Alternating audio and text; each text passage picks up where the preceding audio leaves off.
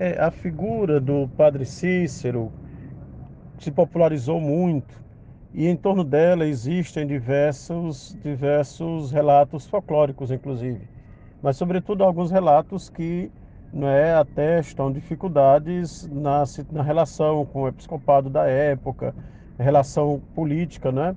Isso acaba fazendo recair sobre ele algumas incompreensões, né? É, por exemplo, a situação da, do decreto de excomunhão que teve sobre ele, que não foi aplicado.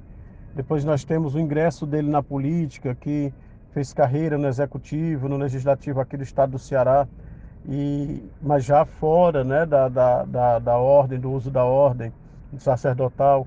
E isso então faz recair sobre ele algumas incompreensões. Também faz recair sobre ele a relação dele com Virgulino Lampião, né? esse famoso personagem né, do cangaço nordestino e também bastante folclórico.